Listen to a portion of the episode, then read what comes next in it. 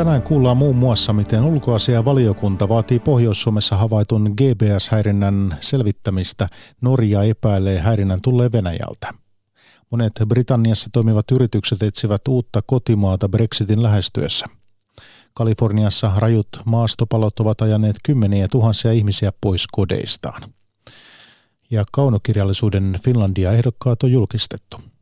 Näiden aiheiden lisäksi näin isänpäivän alla puhutaan vanhemmuudesta lastenpsykiatri Jari Sinkkosen kanssa.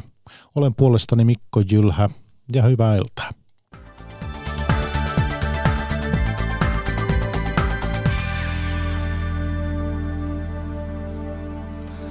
Eduskunnan ulkoasiainvaliokunnan puheenjohtaja keskustan Matti Vanhanen vaatii selvitystä Pohjois-Suomen lentoliikenteeseen kohdistuneesta satelliittipaikannusjärjestelmän häirinnästä. Ulkoministeri Timo Soini lupaa vastauksen, mutta ei halua vielä kommentoida tapahtunutta. Vanhasen mielestä häirintätapaukset pitäisi julkistaa. Väitteestä kuka on tehnyt, siitä ei ole mitään tietoa olemassa, mutta rinnastan tämän näihin ilmatilaloukkauksiin. Ja niiden osalla Suomi aikana omaksui selkeän kannan, että ne julkistetaan heti, ne selvitetään ja niihin reagoidaan. Ja minusta tämä on niin kuin lentoturvallisuuden kannalta täysin rinnasteinen asia. On hyvin tärkeää, että nämä väitteet selvitetään ja sitten reagoidaan siihen myös. En tunne teknisesti, onko sitä lähdettä kuinka tarkasti selvitettävissä, mutta sen asiantuntijat selvittäkööt. Mutta aina kun valiokunnan puheenjohtaja jotain pyytää, niin aina hänelle vastattiin, niin vastattiin minunkin aikana. Niin että täytyy nyt katsoa konkreettisesti, että mitä se pyyntö ja info sisältää, niin ilman muuta. Mitä te tiedätte tästä häirinnästä? No ei ole sellaista lausuttavaa vielä. Että kun mä katson sen pyynnön, niin sitten vastauskin tulee sen mukaan. Matti Vanhasta ja Timo Soinia haastatteli Pekka Kinnunen. Norjassa juuri päättyneen Naton suursotaharjoituksen aikana havaittiin G P S-häirintää, joka ulottui Lappiin saakka.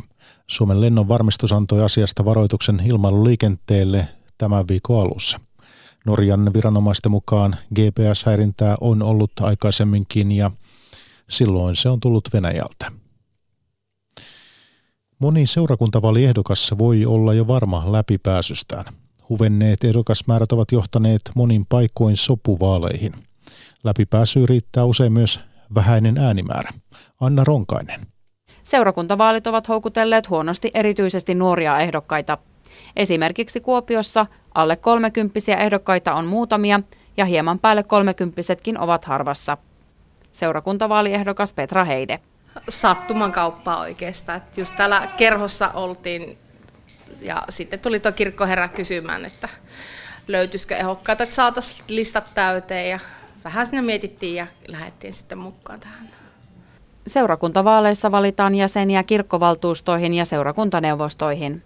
Vaikutusmahdollisuuksista huolimatta esimerkiksi Pohjois-Savossa Siilinjärven seurakunnassa kirkkovaltuustoon on ehdolla viisikymmentäkuusi henkilöä. Kun valtuustopaikkoja on kaksikymmentäseitsemän, niin noin joka toinen tulee valituksi. Sama ilmiö näkyy kautta maan. Kuopion evankelisluterilaisen seurakuntayhtymän viestintäpäällikkö Minna Siikaniva. Kyllä siinä tietysti tämä demokratia tulee, tulee niin kuin kyseenalaiseksi, mutta kaikkiallahan on näkyvissä tämä sama trendi, että ei, ei kiinnosta samalla tavalla kuin ennen ja on vaikea saada sinne niitä vastuunkantajia. Kyllähän tämä kirkon jäsenmäärän äh, laskeminen johtaa väistämättä siihen, että taloudellisia vaikeita päätöksiä tulevaisuudessa tulee päätettäväksi. Pohjois-Savossa järjestetään muutamissa seurakunnissa sopuvaalit ja käytännössä niissä pääsevät läpi kaikki ehdokkaat. Moni kokee tämän demokratian kannalta ongelmallisena, mutta mihin se voi johtaa seurakuntien arjessa ja toiminnoissa. Seurakuntapastorin viransijainen Katja Jansa Kuopiosta. Yhä useammin esimerkiksi kirkkoherra valitsee seurakuntaneuvosto eli luottamushenkilöt, eikä niin enää, että jokainen seurakuntalainen pääsisi äänestämään ja muita, muita valintoja myös taloudessa. Satsataanko kiinteistöihin vai virkoihin vai lapsiin vai muuhun, että paljon luovat luottamushenkilöt suuntaviivoja työlle. Seurakuntavalien ennakkoäänestys päättyy huomenna.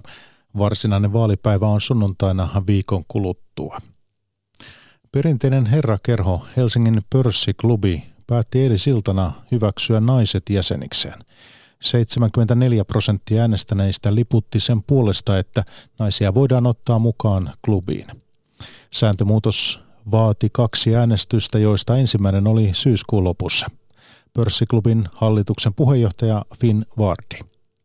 Hallitushan oli, oli tuota, tämä oli myöskin hanke, oli hallituksen ajama, ja tuota, se hyväksyntä oli myöskin luottamuslause jäsenistöltä. Oli myöskin minusta hyvä, että tämä äänestysprosentti nousi viime tai ensimmäisestä äänestystuloksesta tähän seitsemänkymmentäneljä pilkku neljä prosenttia. No, pörssiklubihan perustettiin vuonna tuhatyhdeksänsataakymmenen ja vuonna yhdeksänkymmentäseitsemän klubin jäsenyyden todettiin olevan vain miehille. Miksi silloin yhdeksänkymmentäseitsemän tällainen rajaus tehtiin? Se oli äh, muistaakseni tämä, äh, mikä se olikaan, laki, äh, joka tuli voimaan, oli pakko panna se kirjoihin, äh, että vain miehillä. Äh, se ei ollut lain vastaista, mutta vaadittiin sinne tuota kirjoitettavaksi tämä yhden, yhdenvertaisuuslaki muistaakseni, joo. Mm, eli käytännössä se toiminta oli ollut miesten ja, ja, ja sitten se kirjattiin silloin ylös. Kyllä. No kyllä. Nyt kyse on sääntömuutoksesta ja se ei ole aivan yksinkertainen asia, niin Finn Wardi, mitä tapahtuu seuraavaksi? Seuraavaksi tapahtuu se, että meillä on kolmaskymmenes tuota, marraskuuta asti hakemusaika, eli tänne voi hakea jäsenyyttä ja jäsenyydet sitten, tuota, tai sanotaanko ne, että hakee jäsenyyttä, heidän hakemuksensa käsitellään alkuvuodesta tammikuussa, jolloin varmaan helmikuusta voi sitten ilmoittaa, ketkä ovat valittu. No mihin kaikkeen naisten hyväksyminen jäseneksi tulee sitten heijastumaan toiminnassa ja arvoissa vaikkapa? Ei vielä oikein saa sanoa. Sehän on niin, että tarkoituksena pitää klubi nykyaikaisena bisneslähtöisenä jatkossakin ja uskon, että siihen naiset istuvat siinä kuin miehetkin ja kuolevat suomalaiseen liike-elämään, että vielä vaikea sanoa kuinka. Mutta kun naiset ovat jäseniä, niin he ovat täysivaltaisia jäseniä ja kenties tulevaisuudessa hallituksen puheenjohtajan paikalla voidaan nähdä nainen. Täysin mahdollista. Pörssiklubin hallituksen puheenjohtaja Finn Wardi. Toimittajat Kati Lahtinen ja Jari Mäkäräinen. Britannian E U-eropäätös on saanut maassa toimivat yritykset tähyilemään unionissa pysyviin maihin. Finanssialan jätit ovat jo siirtäneet toimintojaan pois saarivaltiosta ja nyt pelätään laajasti työllistävien teollisuusyritysten seuraavan perässä. Jotkut pienyrittäjät ovat jo lähtökuopissa Brexitin tuoman epävarmuuden vuoksi. Suklaatehtaan koneisto pauhaa haaloissa Lontoon pohjoispuolella. Grown Up Chocolate Companyn patukat menisivät kaupaksi, mutta omistaja James Ecclestone kärsii Britannian E U-eron vuoksi työvoimapulasta. We often have invoices we can't actually dispatch because we don't have the staff to make the product. Emme voi toimittaa kaikkia sovittuja tilauksia, koska meillä on pula henkilökunnasta. E U-maista tulevat työntekijät eivät enää kolkuttele ovella kuten aiemmin, Grown Up Chocolate Companyn omistaja kertoo. Vielä pahempaa voi olla edessä, kun Britannian E U-ero astuu voimaan. Huono kauppasopimus tekisi suklaatehtailijan E U-viennistä kannattamatonta, eikä yhtiöllä ole riittäviä säästöjä sopimuksettomasta erosta selviämiseen. Epävarma tilanne on saanut yhtiön johtajan suunnittelemaan tuotannon siirtämistä E U:ssa pysyvään maahan. We've been um, on, on some fact-finding um, visits um, principally to Slovakia. Olen käynyt tutustumismatkoilla Slovakiassa, säästäisin vuokrissa sekä kuljetuskustannuksissa ja työllistän slovakialaisia jo entuudestaan, johtaja Ecclestone selittää. Pieni suklaayritys ei ole lähtöaikeissaan yksin. Finanssiala aikoo siirtää viisituhatta työpaikkaa pois Britanniasta maaliskuun lopun eropäivään mennessä. Teknologiajätti Panasonicin päätös siirtää Euroopan pääkonttorinsa Amsterdamiin on puolestaan herättänyt pelkoja japanilaisten autojättien paosta Euroopan mantereelle. Tähän saakka uutisoidut yritysten lähtöpäätökset eivät vielä Britannian kansantaloutta kaada, mutta suklaatehtaan johtaja James Ecclestone pelkää pahinta. I think that the government has handled it shambolically. It's been an absolute um, dog's dinner. Hallituksemme on hoitanut eroneuvottelut surkealla tavalla. Minulla ei ole heihin luottamusta, Ecclestone Suomi. Pasi Myöhänen, Halo. Kymmenet tuhannet ihmiset ovat paineet maastopaloja Kalifornian osavaltiossa Yhdysvalloissa. Tänä vuonna tulipalot ovat olleet poikkeuksellisen rajuja. Ne ovat tuhonneet jo kaksi kertaa enemmän maastoa kuin edellisenä vuonna, yhteensä kaksi ja puoli tuhatta neliökilometriä. Tulimeret leviävät eri puolilla Kaliforniaa erittäin nopeasti. Amerikkalaismedian mukaan liekkien alle jää maata kahdeksankymmentä jalkapallokentän verran yhdessä minuutissa. Simivälin kaupungin palopäällikkö kertoi sammutustöiden vaikeuksista.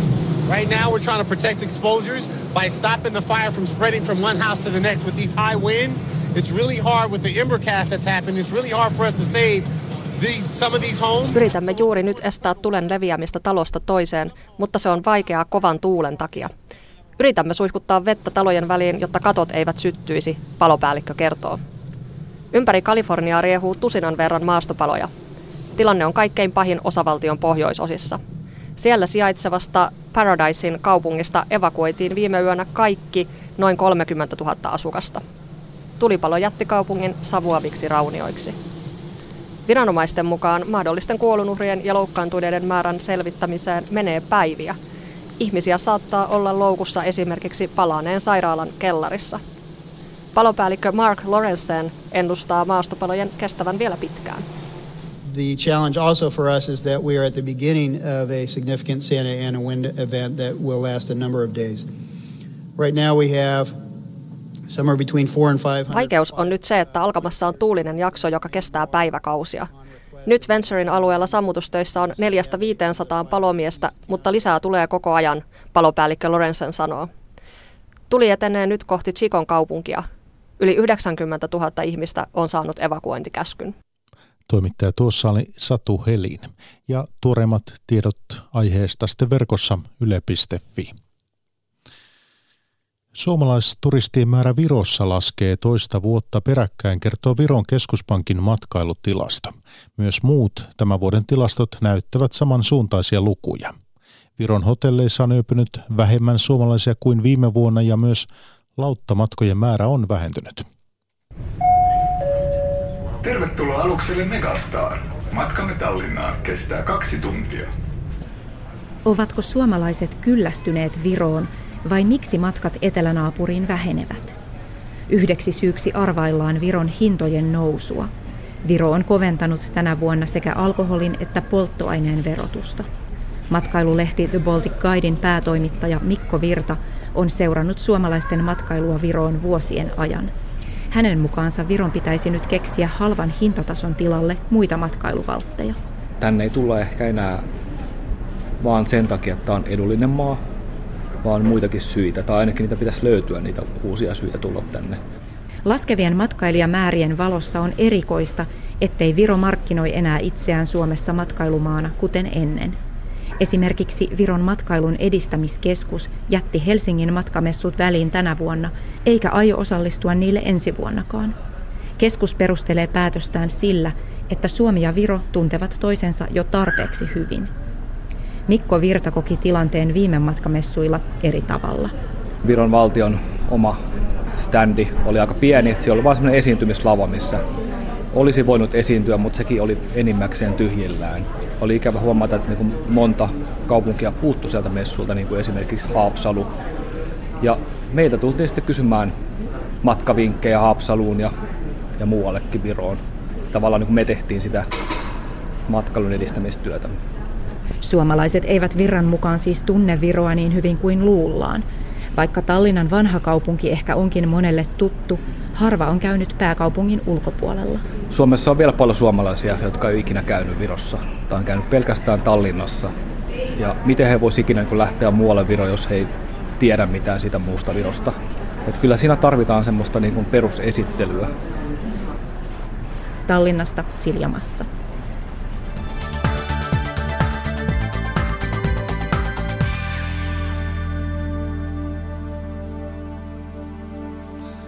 Meillä kotona koulut hakevat yhteistyömahdollisuuksia mobiiliyhteyksien avulla. Eri puolilla Suomea sijaitsevat koulut ovat pitäneet yhteisiä oppitunteja videolinkin kautta. Kokeilu on aloitettu muun muassa uusimaalaisen Lapinjärven ja keskipohjalaisen Kannuksen kuntien välillä. Mobiilikoulusta toivotaan pelastusta pienille kyläkouluille. Heidi Harju. No niin. Kuuluuko sinne? Kuuluuko Tiina? Kuuluu.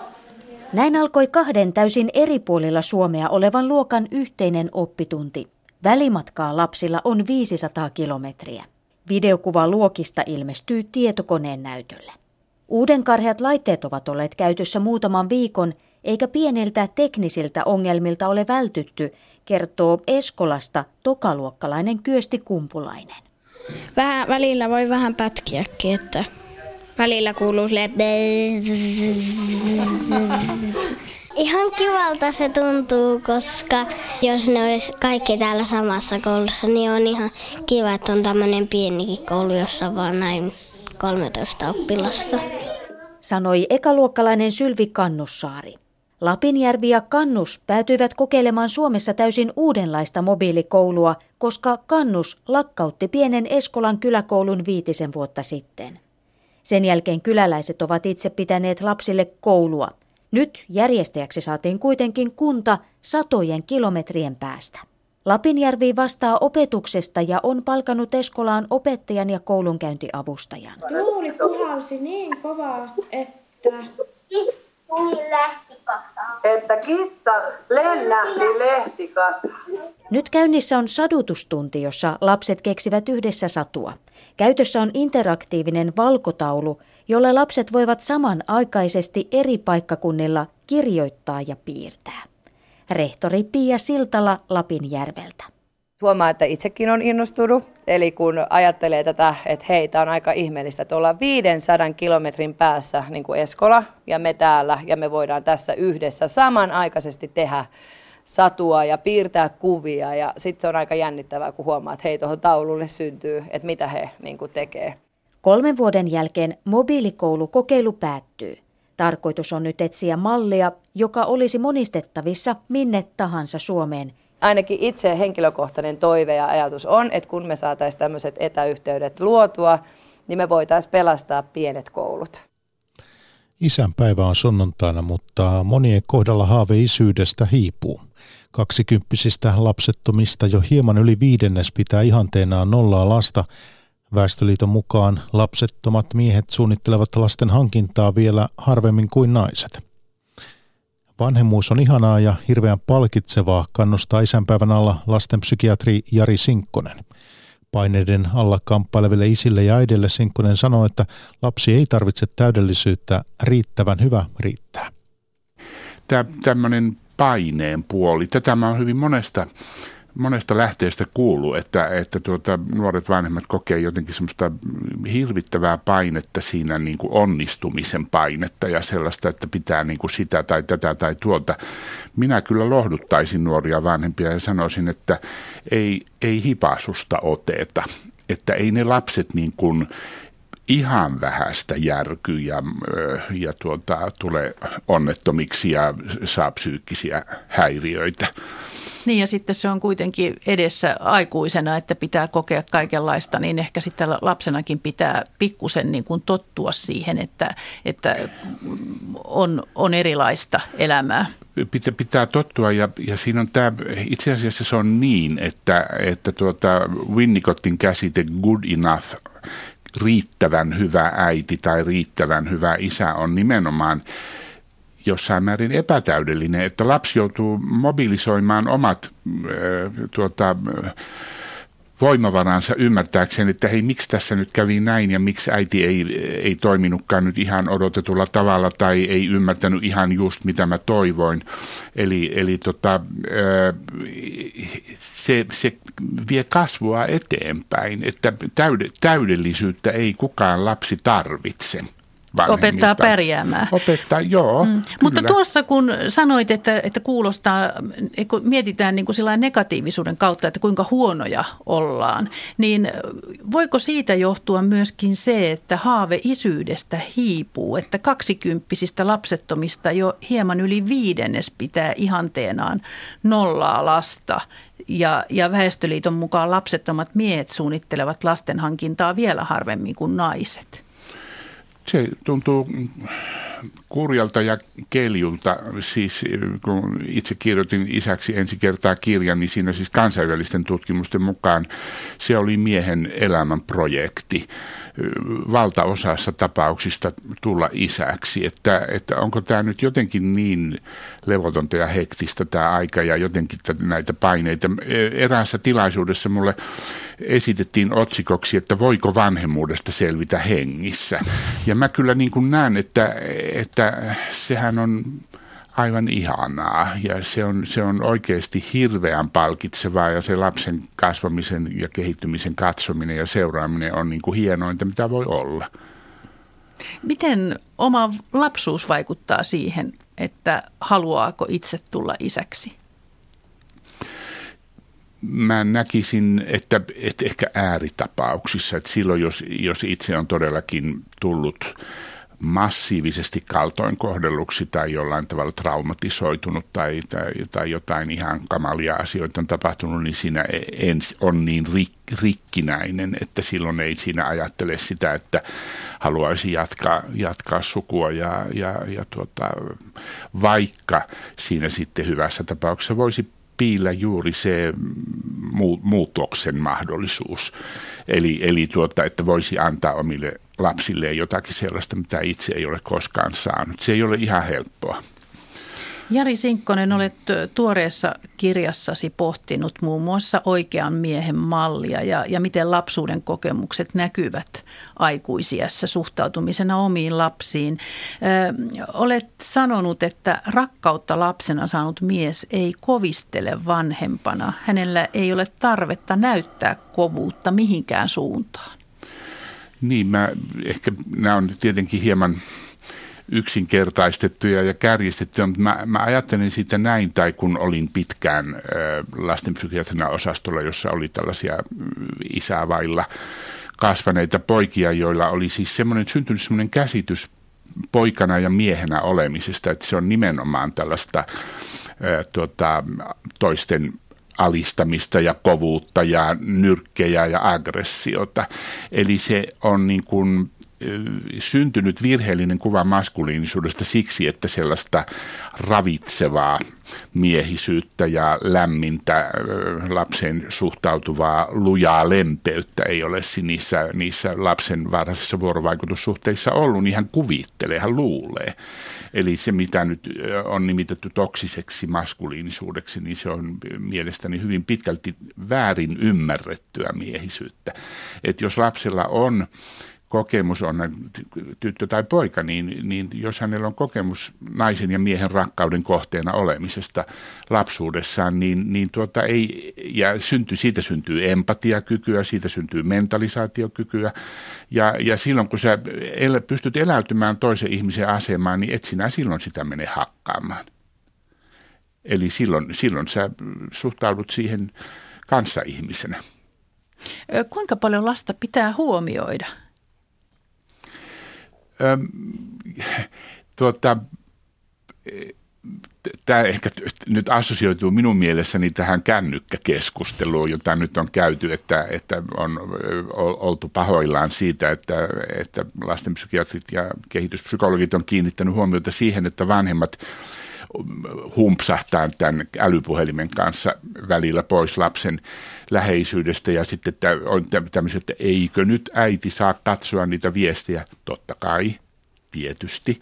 Ei se lapsi tarvitse sitä, että häntä tuijotetaan koko ajan ja ollaan niin kuin siinä varuillaan ja varpaillaan, että mitä hän se nyt seuraavaksi haluaa ja mitä me, me.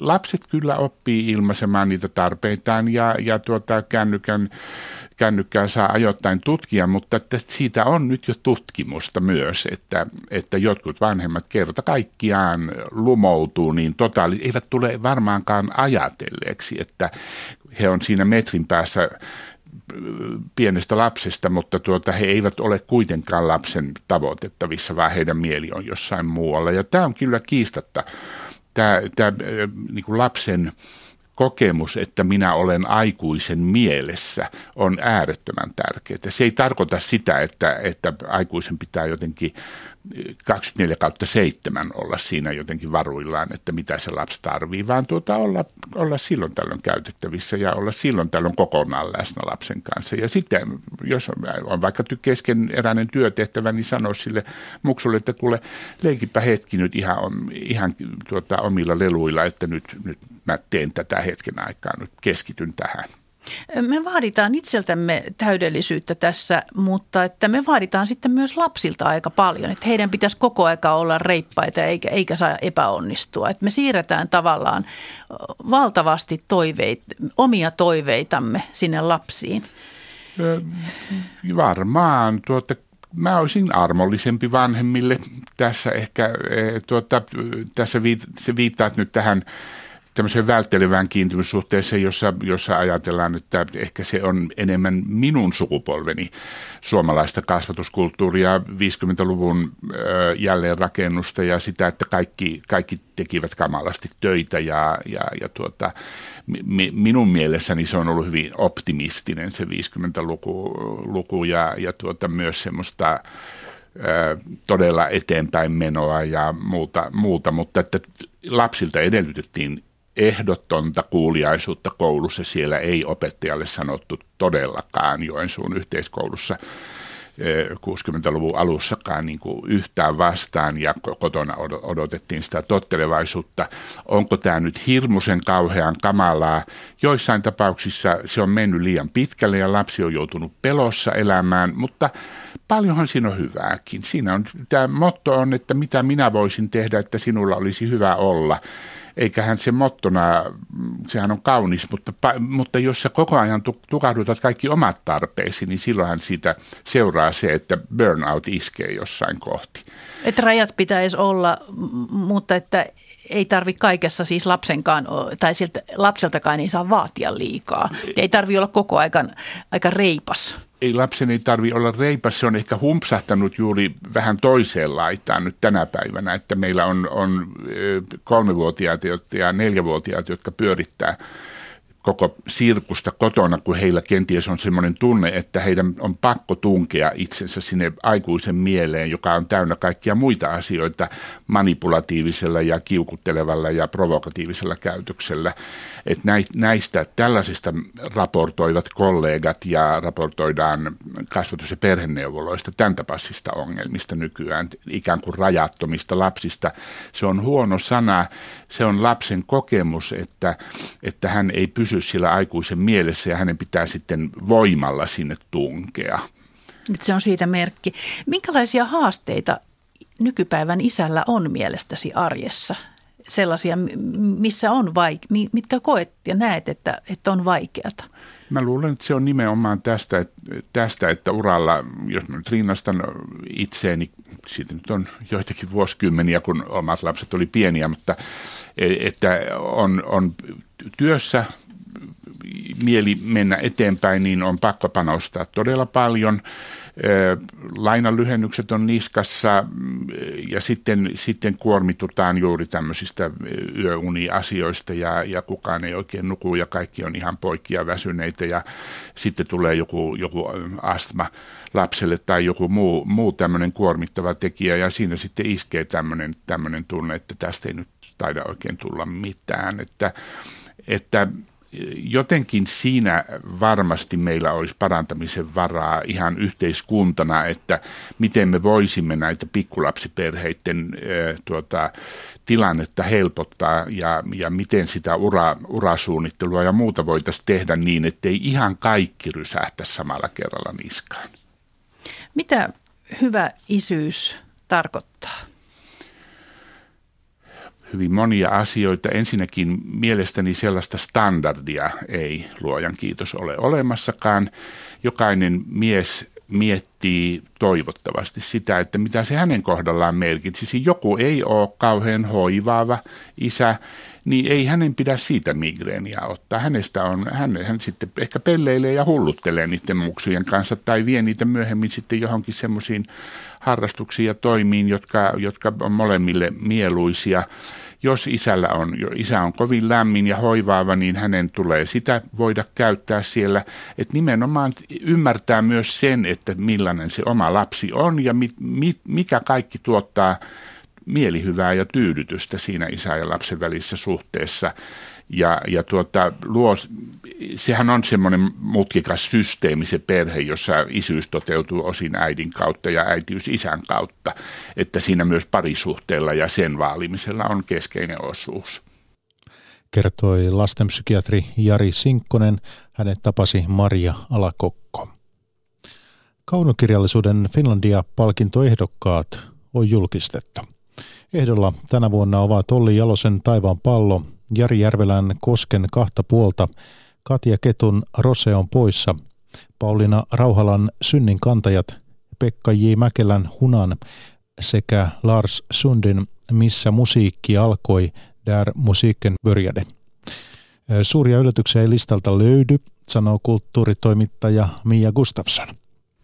No ei ollut kyllä suuria yllätyksiä, että tämä kolmen hengen raati valitsi yli sadan kirjan joukosta aika tällaisen turvallisen otoksen, että mukana on tunnettuja nimiä ja joukossa jopa tällaisia konkarikirjailijoita ja jopa yksi Finlandia-voittajakin on päässyt mukaan, Olli Jalonen. Ja tämä on hyvin tämmöinen lukijaystävällinen lista, jos vaikka vertaa viime vuoden listaa, jossa oli paljon kokeellisia romaaneja mukana. Ja tänä vuonna mukana on yksi ruotsiksi kirjoitettu kirja, Lars Sundin kirja, niin kuin yleensä pitää ollakin aina yksi ruotsiksi kirjoitettu, mutta sen sijaan esikoiskirjoja ei nyt tänä vuonna kelpuutettu yhtään joukkoon. Millaisia huomioita sinulla on näistä valituista teoksista? No se on merkille pantavaa, että monet kirjat tapahtuu hyvin kaukana. Esimerkiksi Olli Jalosen kirja alkaa tältä kaukaiselta Sankt Helenan saarelta, joka on tuttu Afrikan, pelistä, Afrikan tähtipelistä. Ja Pekka J. Mäkelän kirja tapahtuu puolestaan Kiinassa. Ja sitten Katja Ketun romaanissa liikutaan Pohjois-Amerikassa Fintiaanien alueilla. Ja yksi kiinnostava näkökulma on myös se, että näissä lapsen, lapsen silmin katsellaan maailmaa. Esimerkiksi Jari Järvelän kirjassa kerrotaan sisällissodan taakasta lapsen silmin. Ja sitten samoin tämä Olli Jalosen kirjan tällainen nuoren pojan kasvutarina ja siitä, miten lapsi astuu tiedon maailmaan. Ja lasten ja nuorten näkökulmia on paljon myös tässä Paulina Rauhalan romaanissa, joka kuvaa vanhoillislestadiolaisten yhteisöä. Noin kulttuuritoimittaja Mia Gustafsson.